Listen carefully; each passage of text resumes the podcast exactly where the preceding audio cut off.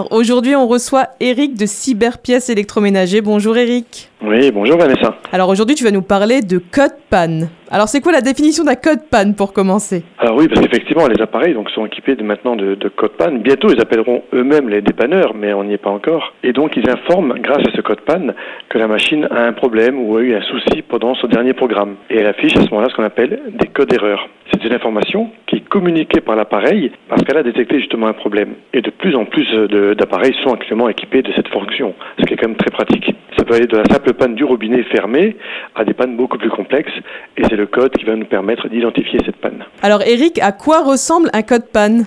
Alors chaque fabricant, chaque appareil a sa façon de vous indiquer comment il a mémorisé ce défaut. D'ailleurs, le même code erreur d'un appareil ne correspond pas forcément au code erreur d'un autre appareil. Pourquoi faire simple quand on peut faire compliqué ? C'est sûr. Et si un afficheur est présent sur l'appareil, celui-ci fera apparaître le code, généralement sous la forme d'une lettre et de deux chiffres. Par exemple, E22, F08, si l'appareil ne possède pas d'afficheur.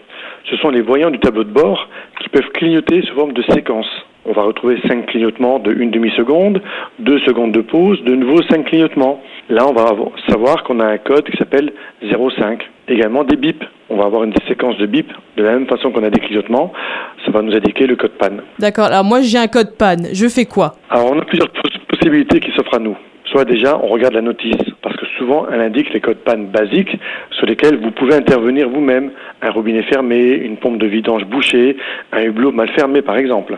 Ce sont les pannes les plus courantes et les plus classiques. Là, on va retrouver ces informations directement de la notice.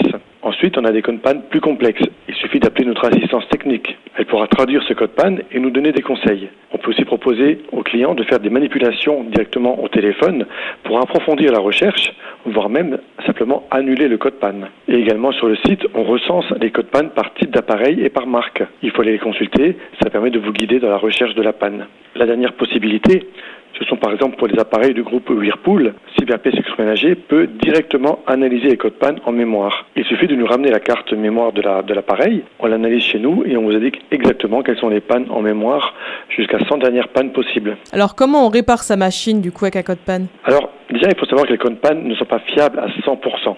En effet, la panne pouvant être simplement déjà une erreur de code panne. C'est-à-dire que la machine va vous indiquer un code panne alors qu'elle n'en a pas. C'est son défaut en fait. Mais ça reste un taux très faible effectivement. Et souvent le défaut signalé dans plus de 95% des cas connaît la pièce en cause, il ne reste plus qu'à la changer. Une panne qui est très fréquente aussi, c'est la perte de la mémoire sur ces appareils.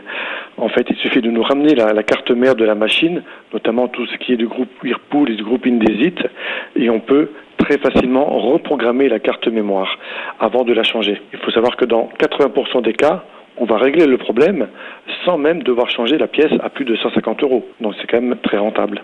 C'est une opération qui dure à peu près 20-30 minutes chez nous. Le client peut repartir avec sa carte reprogrammée à neuf. Eh ben, merci beaucoup à toi Eric pour tous ces précieux conseils. Et bien sûr, on retrouve tes astuces directement sur ton site internet. Tout à fait, sur cyberpièceselectroménager.com. On se retrouve dans 15 jours. Ah, dans 15 jours Vanessa.